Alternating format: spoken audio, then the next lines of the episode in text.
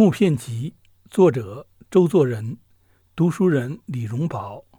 二十六糯米石，在文汇报上看到这一节记事，视察过鲁迅先生故乡绍兴的作家艾吾说，由于制酒等原因，绍兴从来就是缺粮的地方，平均每年总有三四个月的粮食要有外地支援，但是。现在绍兴已变为余粮县，这关于故乡的好消息是值得欢迎的。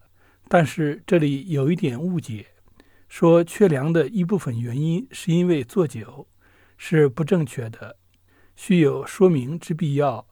因为绍兴酒是用糯米做的。我们小时候所常唱的歌谣里。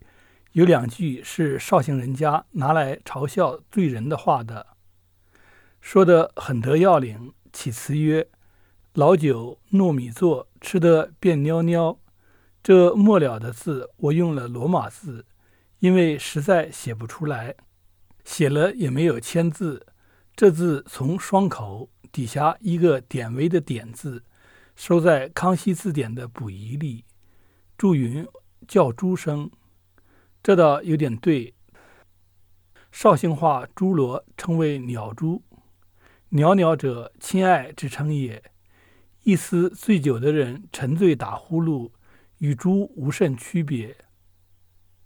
由此看来，老酒只用糯米所做亦无问题。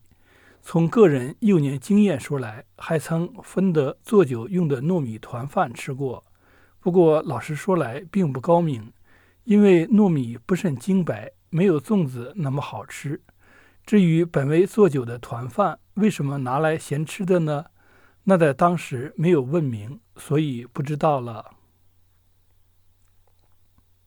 这里我还知道一件事实：原来那些做酒的糯米分量着实不少，也并不是绍兴本地的出产，全是外地来的。这件事，我从一个过去多年在江南这一带做地方官的朋友听来。他即使别的话靠不住，在这一点上是不会说狂的。据说做老酒的那种原料，系由江苏溧阳运去，抗战后供应中断，影响出产。古语有云：“卤酒薄而邯郸为。”现在岂不是这话的反证吗？不过老实说来，这糯米做的老酒并不怎么引起我的相思来。令人怀念的却是普通有的糯米食。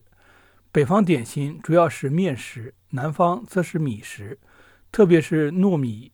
粽子不必说了，糖团也罢，麻糍也罢，用的都是糯米粉。